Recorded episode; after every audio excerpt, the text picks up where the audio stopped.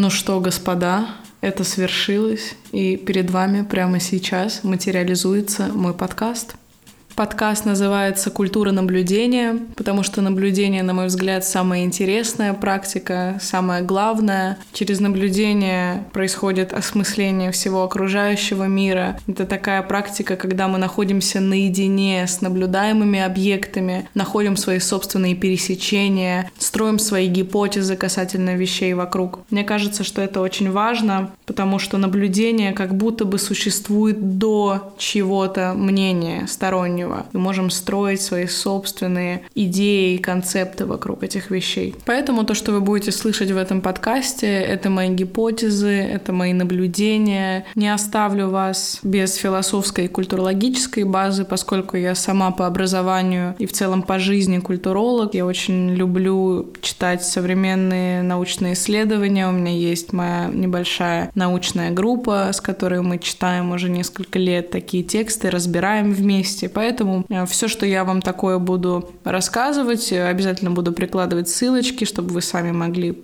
почитать, проверить и подумать. И первый выпуск это, конечно, не обойдет, потому что хочу я посвятить его нашему бытию, собственно, и тому, как можно рассматривать время, которое настолько непредсказуемо, непросчитываемо, в котором так много разного вида коллапсов, где мы лишены правильного решения заранее мы можем найти его только в столкновении ситуаций, только когда мы найдем свои механизмы адаптации. И чтобы раскрыть это, я в этом подкасте расскажу вам про одну интересную философскую концепцию философа-кибернетика, который предлагает нам посмотреть на мир как на череду случайностей, в которых мы каждый раз переизобретаем себя обогащаем свою реальность и свое знание о ней. Для меня мысль и философия мысли переплетается с философией тела, поэтому я вам расскажу и про то, как современный танец позволяет нам открыть вот это новое пространство, выйти за пределы статичности и признать нашу реальность во всей ее динамике и бесконечных изменениях. Довольно прелюдий, перейдем к делу. Меня зовут Стелла, это подкаст «Культура наблюдения». Поехали! Изменения преследуют нас повсеместно, и последние несколько лет достаточно плотные в событийности каких-то непросчитываемых заранее вещей. Изначально понятия, как себя вести и что нужно делать, ни у кого нет. И чаще всего мы сталкиваемся с замиранием, после которого, конечно, в какой-то момент э, приходит адаптация к новой реальности. Отчасти это зависит от личных адаптационных механизмов, поскольку кто-то реагирует на стресс замиранием и отсутствием какого-либо действия, кто-то начинает эм, перекладывать этот стресс на большое количество задач. Например, в ковид кто-то стоял на голове и открывал в себе чакры и кулинарные способности, а кто-то просто лежал и страдал. И в целом я считаю, что и та, и другая реакция — это абсолютная норма, поскольку Таким образом, мы нащупываем свое пространство, и мы начинаем узнавать, кто мы там, и собирать инструменты вокруг себя, чтобы дальше впоследствии идти в этом всем. Мир — это динамическая структура, и там постоянно что-то происходит. То есть мы не можем сказать, что мир статичен. Причем глобальные события, они просто самые заметные, но все самое интересное происходит на микроуровнях, на маленьких пересечениях, на том, какое научное знание сейчас заказывают, какую постановку в театре сделали, какие знаки и символы производит общество здесь и сейчас. Все вот эти вещи и формируют нашу структуру мира и создают динамику, динамичное пространство, в котором мы обитаем. И в целом, если мы не хотим каждый раз искренне удивляться тому, что происходит события, которые мы не можем предугадать или предсказать, то, возможно, можно поменять саму оптику рассмотрения таких вещей. Давайте предположим, что в динамической структуре происходят вещи, которые ситуативны, то есть случайные. Это вещи, которые невозможно просчитать и предугадать заранее. Мы сталкиваемся с этими новыми вещами, и врезаясь в них, мы понимаем, что, кажется, дальше по привычной траектории мы двигаться больше не можем. Все наши знания и инструменты подходят только к вещам, которые уже были. И именно потому, что у нас нет инструментов, моментов мы понимаем, что нужно перекладывать маршрут, нужно разобрать себя и собрать каким-то другим способом. Мне кажется, что этот процесс, он очень интересный сам по себе. И это гораздо интереснее, чем если бы мы все заранее могли просчитать, а, проанализировать или существовать достаточно однообразно, без ситуативности и без эмпирики, которая обогащает наш опыт в таком случае. То есть мир наполнен случайностями, мы от этого никуда деться не можем. Э, просчитываемая реальность — это, господа, матрица. И если есть случайности, то значит есть и коллапсы системы из-за этих случайностей. У меня возникает вопрос, можем ли мы рассматривать случайные события, непросчитываемые события, как то, что необходимо миру, как то, что вписано в него, то, что по факту наделяет систему информации, которая впоследствии может использоваться для развития, для изменения. И что, если истории про то, что все должно быть просчитано и предсказуемо, это просто устаревшие концепции, эти все эти. И вот тут я хочу вам рассказать про философа гонконгского Юка Хуэя, у которого есть работа «Рекурсивность и контингентность». Юк Хуэй — философ нашего времени, он ходит с нами по одной земле, он занимается проблемами цифровых объектов, политикой технологий, он работает над альтернативной архитектурой социальных сетей. У него есть очень интересные интересные книги, в том числе про понимание техники в Китае, потому что западная мысль в отношении техники и восточная — это абсолютно разные вещи. И для меня самое главное, что у него есть такие замечательные понятия, как рекурсивность и контингентность. Я не буду углубляться во всю его работу, я вам расскажу про сами понятия. Они очень красивые, очень метафоричные, и они очень здорово накладываются не только на технику, которой он занимается, но и на всю нашу реальность, на восприятие реальности. В общем, попробую рассказать.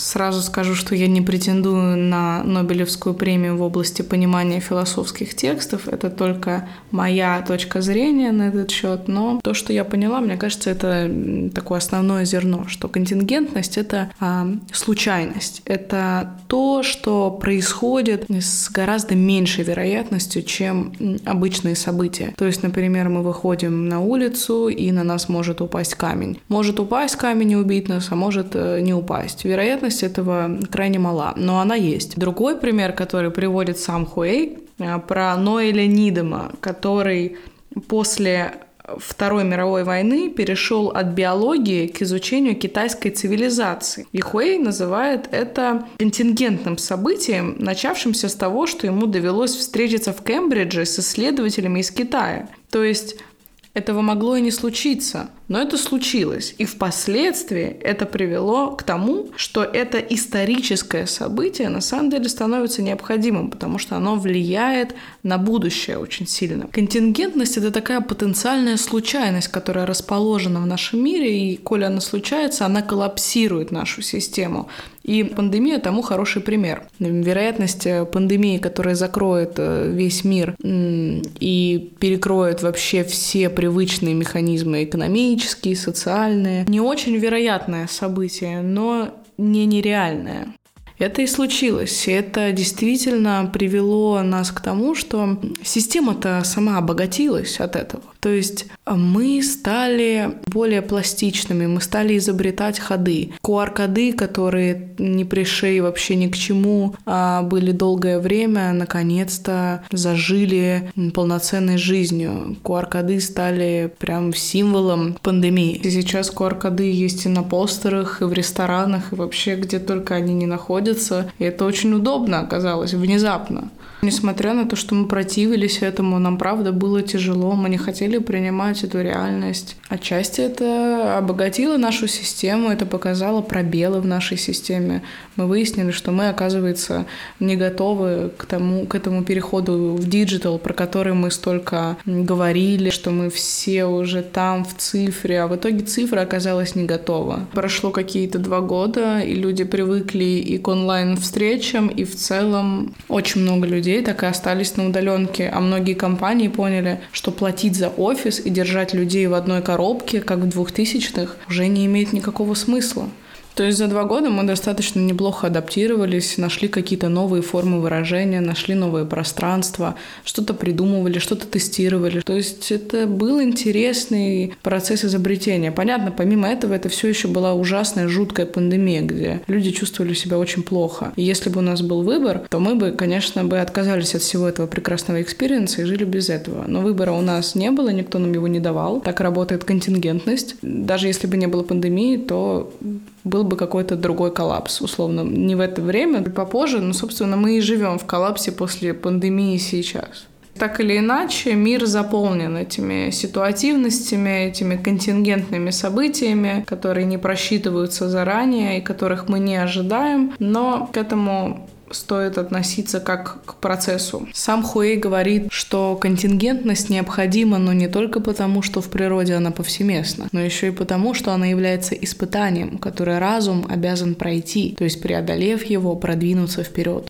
То есть мы сталкиваемся с трудностями, мы возвращаемся к себе и переорганизовываем себя, чтобы научиться идти дальше, при этом не отсекая это столкновение. Мы включаем его в собственный опыт. И вот здесь э, рука об руку с контингентностью идет понимание рекурсивности. Хуэй берет этот термин из программирования и потом впоследствии расширяет его на общее понимание обратной связи. И в программировании рекурсия означает вызов функций самой себя. То есть рекурсивность рекурсивность — это повторение системы с различием. У нас есть система, и в рекурсивности система самокорректируется благодаря возвращению к прошлому, к самому себе, но уже с новой информацией, которая как раз проводит различия между прошлым и настоящим. Получается, что при столкновении с новым, с новой информацией, с каким-то контингентным событием, мы с этой информацией отправляемся к самим себе.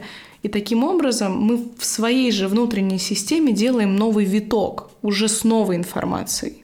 Сам Хуэй говорит, что непредвиденные обстоятельства для такой системы э, с рекурсивностью – это вообще замечательная вещь, потому что есть механический режим работы, да, который построен на линейной причинно-следственной связи, то есть это может быть промышленность, а, и случайное событие приводит к краху системы, то есть промышленная катастрофа да, или неисправность оборудования. А в рекурсивном режиме работы, когда ты организм или когда ты машина, которая обладает э, машинным обучением, ну, не обладает, а которая занимается и находится в процессе машинного обучения, да, это то, что способно поглощать непредвиденные обстоятельства. Это то, что позволяет делать эти обстоятельства ценными.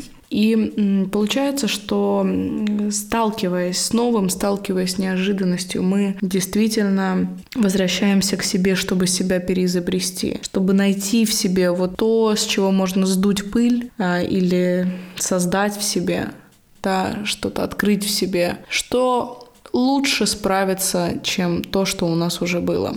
Мне кажется, что такой подход как-то облегчает наше существование. Если не смотреть на мир как какую-то предзаданную конструкцию, как то, где мы должны заранее во всем разбираться, то мы должны вовремя покупать билеты и улетать, что мы должны вовремя вкладываться в акции каких-то компаний и так далее. Все это на самом деле а, суета, господа и дамы. Все это суета, все это ситуативная суета. Я все больше прихожу к убеждению, что двигаться нужно в соответствии с внутренним импульсом и с тем, что ты видишь перед собой действительно, то, что идет в твою сторону, и то, что ты действительно можешь захватить. То есть твое тело, оно в пространстве реагирует на стимулы, на импульсы, на вибрации и тут надо внимательнее к этому относиться, а не бежать за всем сразу. Я начала ходить на современные танцы, контемпорари, И это очень интересный подход к телу и к тому, что двигаться в пространстве можно асимметрично, а, можно вообще не двигаться, если не чувствуешь, можно находить какие-то тоже способы двигаться в пространстве так, чтобы контролировать пространство и при этом давать телу двигаться впереди мысли. У нас было упражнение, где на веревке подвешен мячик для тенниса. И этот мячик для тенниса на веревке, он раскачивается так, чтобы задеть какую-то часть твоего тела. То есть перед тобой стоит партнер, и он раскачивает этот мячик, пытаясь задеть плечо, ногу, голову, что угодно. Вы стоите достаточно близко. И нужно двигаться именно там, где мячик угрожает тебе. То есть, если он двигается к твоему плечу, тебе не нужно целиком отходить от этого мячика, тебе нужно повернуть плечо. Если он хочет коснуться твоей ноги, ты просто поднимаешь ногу, но ты не меняешь полностью весь свой маршрут. То есть ты не переделываешь, ты не делаешь больше, чем от тебя требуется. И наша преподавательница заметила, что мы стоим на достаточно далеком расстоянии, чтобы мячик нас не коснулся. И она говорит, что нет, вам нужно подойти достаточно близко. Вам нужно подойти близко, чтобы вы были не отдельно от ситуации, а вместе с ситуацией. И более того, когда ты подходишь к ней близко, ты более четко контролируешь действительно, какую часть твоего тела тебе стоит задействовать, а, какая, а какие могут стоять на месте. То есть ты можешь подойти к ситуации, к любой, на такое расстояние, которое позволит более четко ощущать, стоит ли двигаться или не стоит двигаться. Это сейчас очень актуально, конечно, но вот такая маленькая практика, она как будто бы показывает, что нужно видеть, какую часть твоего тела мячик ставит под удар только ее отодвигать, а не двигать все свое тело. Мне показалось это достаточно красивая метафора, которая демонстрирует отношение нашего тела с внешней средой. И действительно, когда пытаешься абстрагироваться, когда полностью отходишь от ситуации, тревога возникает э, уже от того, что ты ее не контролируешь. При этом очевидно, что есть вещи, которые ты можешь контролировать внутри нее, и вещи, которые не можешь. Сконцентрироваться можно только на тех, которые действительно совершенно подвластны тебе и твоему телу. Всем рекомендую попробовать Contemporary Dance. Очень интересная практика в целом для того, чтобы найти прекрасное в асимметричности тела и в том, что мы можем быть пластичными, потому что пластичность тела — это пластичность ума, господа. Надеюсь, что к этому моменту вы хотя бы немного преисполнились и э, дух и тело связались воедино в новой философской рамке, которую мы с вами здесь построили. И мне кажется, что с такой рамкой, когда вещи случайные, ситуативные, есть э, да, какой-то каркас, в котором мы находимся, есть эм, как будто необходимость какого-то действия, но мы не знаем, каким оно будет. Мне кажется, в этой рамке вполне можно себе позволить не знать, а каким будет твое будущее. Мне кажется, что самое э, сумасшедшее, что можно услышать от человека, э, это вопрос, кем ты видишь себя через пять лет. Я видела такое э, у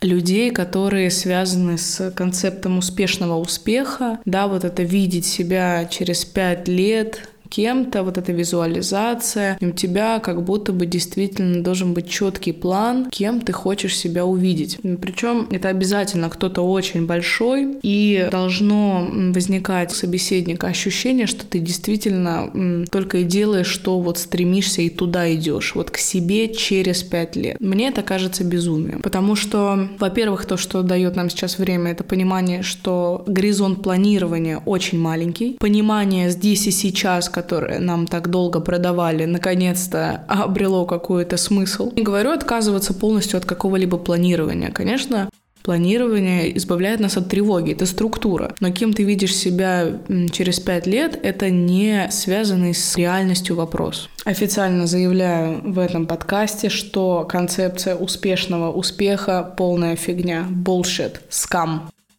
потому что мы меняемся, вещи меняются вокруг нас, а мир коллапсирует, и мы от этого можем сильно поменяться, мы можем просто пойти абсолютно другим путем. Мы не линейны.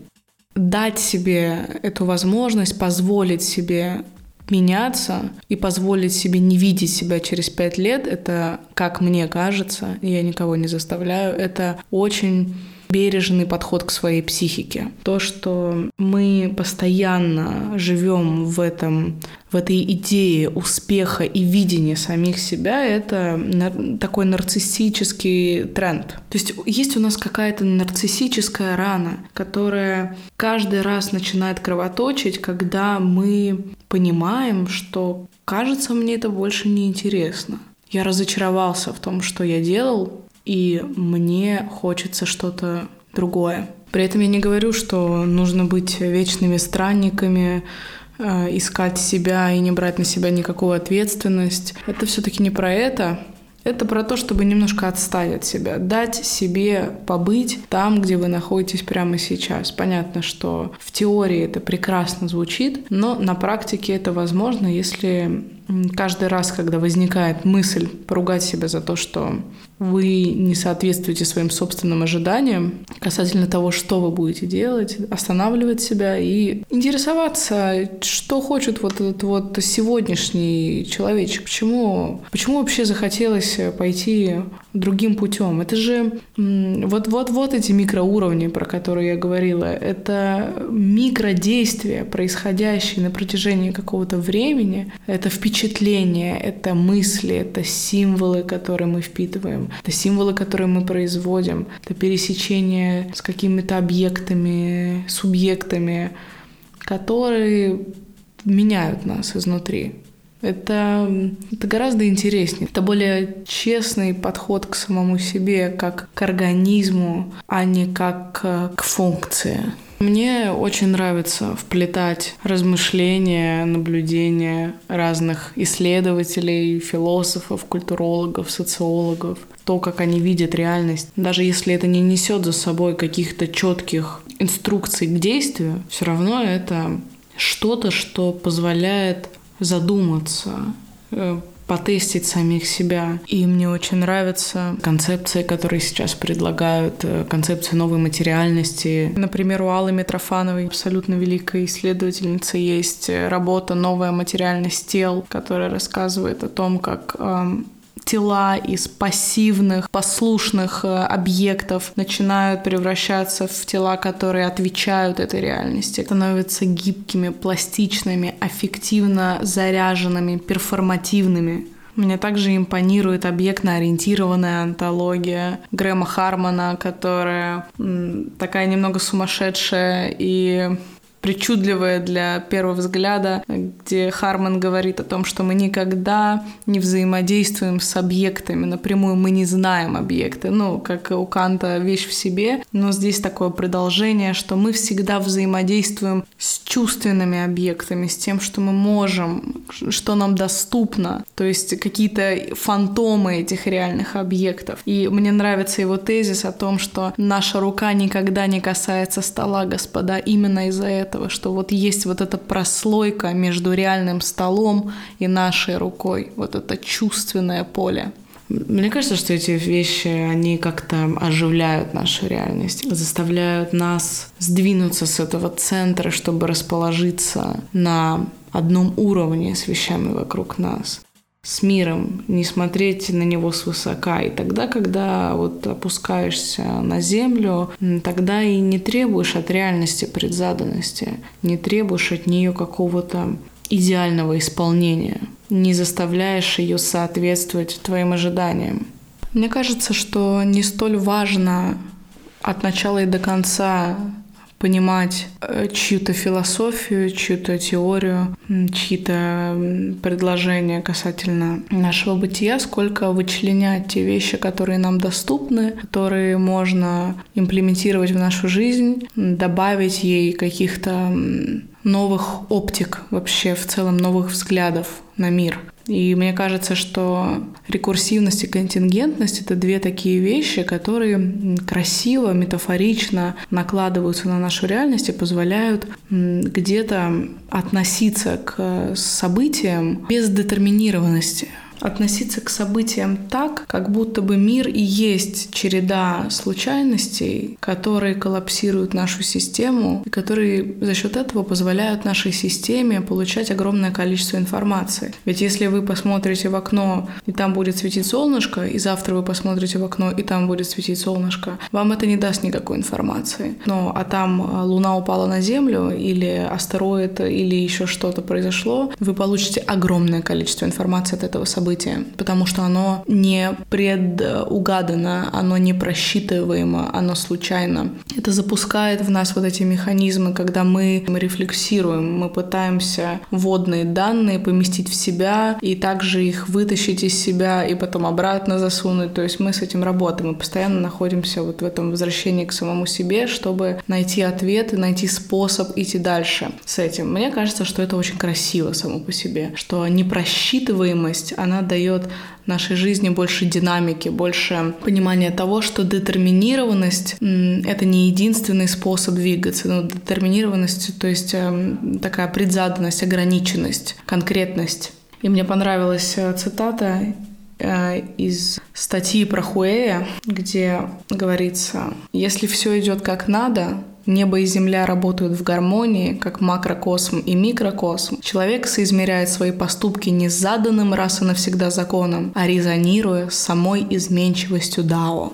И вот это мне показалось очень таким живым, витальным, движимым. А, поэтому для меня объяснение того, что происходит сейчас, оно заключается в том, что случаются вещи, которые мы не ожидаем. Да, нам не очень приятно от этого, но вместе с этим мы не забываем, мы можем не забывать о том, что мы в этом тоже пересобираемся нас не отбросят э, на периферию, и мы все еще имеем доступ к тому миру, который происходит прямо сейчас. Просто вопрос того, как как много времени нам потребуется, чтобы переорганизовать себя. Но мы себя в итоге переорганизовываем. И с вот этой новой информацией идем дальше. Мне кажется, это красиво. Мне просто кажется, что это красиво. Мне кажется, что это освобождает э, от э, какой-то тревоги за то, что у человека нет конкретного плана, вот что у тебя нет конкретного плана. Я вообще поняла, что конкретный план действий, да, это может быть какая-то определенная структура, определенное представление, как я буду действовать, но как я буду действовать, я узнаю только эмпирическим путем, когда я окажусь в этой ситуации и посмотрю, как я буду действовать. То есть, э, например, сейчас многие переезжают, у меня друзья тоже переезжают, я сейчас живу на две страны. И те, кто приезжают, э, например, в Берлин, мои друзья, они говорят, э, что их очень тревожит тот факт, что они не знают, что им делать. При том, что они как-то пришли же к тому, что они переехали. Это же тоже огромное количество действий, чтобы это свершилось. Да, к этому тоже нужно было в какой-то момент прийти. И вот э,